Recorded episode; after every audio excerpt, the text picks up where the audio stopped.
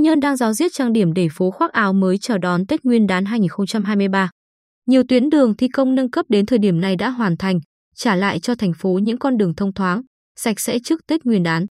Chiều tối 28 tháng 12, Công ty cổ phần quản lý sửa chữa đường bộ Quy Nhơn thi công các công đoạn cuối cùng nâng cấp đường tuyến Phan Đình Phùng, đoạn từ đường Bạch Đằng đến Đống Đa.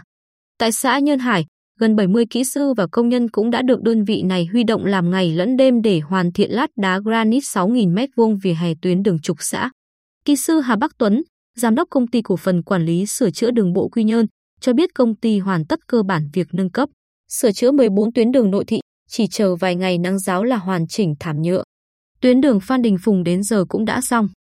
Riêng tuyến đường Hoàng Văn Thụ mới triển khai cuối tháng 12 năm 2022, nên trước mắt thi công lắp đặt mới hệ thống đèn chiếu sáng, khắc phục hư hỏng cục bộ tại một số vị trí bị hư hỏng nặng trên tuyến. Bên cạnh đó, đơn vị hoàn thành công tác duy tu, sửa chữa, nâng cấp đường giao thông, hẻm trên địa bàn thành phố như duy tu, chám vá ổ gà, thảm bê tông nhựa đường, sơn vạch kẻ đường, đảo giao thông. Ông Tuấn nói, thời tiết hiện mưa nắng thất thường nên chúng tôi vừa làm, vừa canh trời để đảm bảo chất lượng công trình. Ngoài 40 kỹ sư, công nhân, công ty còn hợp đồng với đơn vị bên ngoài để đảm bảo cao điểm lên đến 150 kỹ sư công nhân làm ngày đêm. Chủ tịch Ủy ban nhân dân thành phố Quy Nhơn Ngô Hoàng Nam cho hay, các tuyến phố lớn như Trần Phú đoạn Tăng Bạt Hồ Lý Thường Kiệt, Phan Đình Phùng đoạn Bạch Đằng Đống Đa, Lê Hồng Phong đoạn Nguyễn Huệ Tăng Bạt Hồ, Trần Hưng Đạo đoạn Trần Cao Vân Trần Bình Trọng đang được thành phố đốc thúc các đơn vị thi công sớm hoàn thành trước Tết.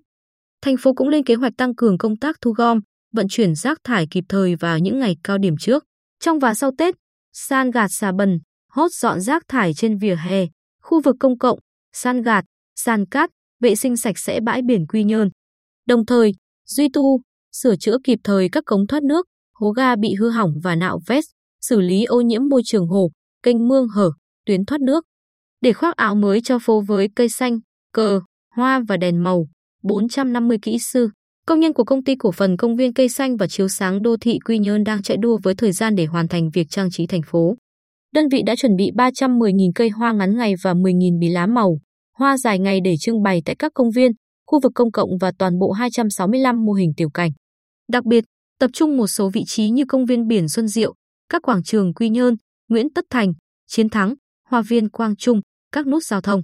Cùng với đó, tăng cường chăm sóc cây hoa dài ngày bông giấy, tường vi, Hoàng Anh, bông trang để nở hoa đồng loạt dịp Tết. Sáng 30 tháng 12, 70 công nhân đội công viên cây xanh ba tất bật chăm chút công viên, cây xanh của địa bàn trung tâm thành phố.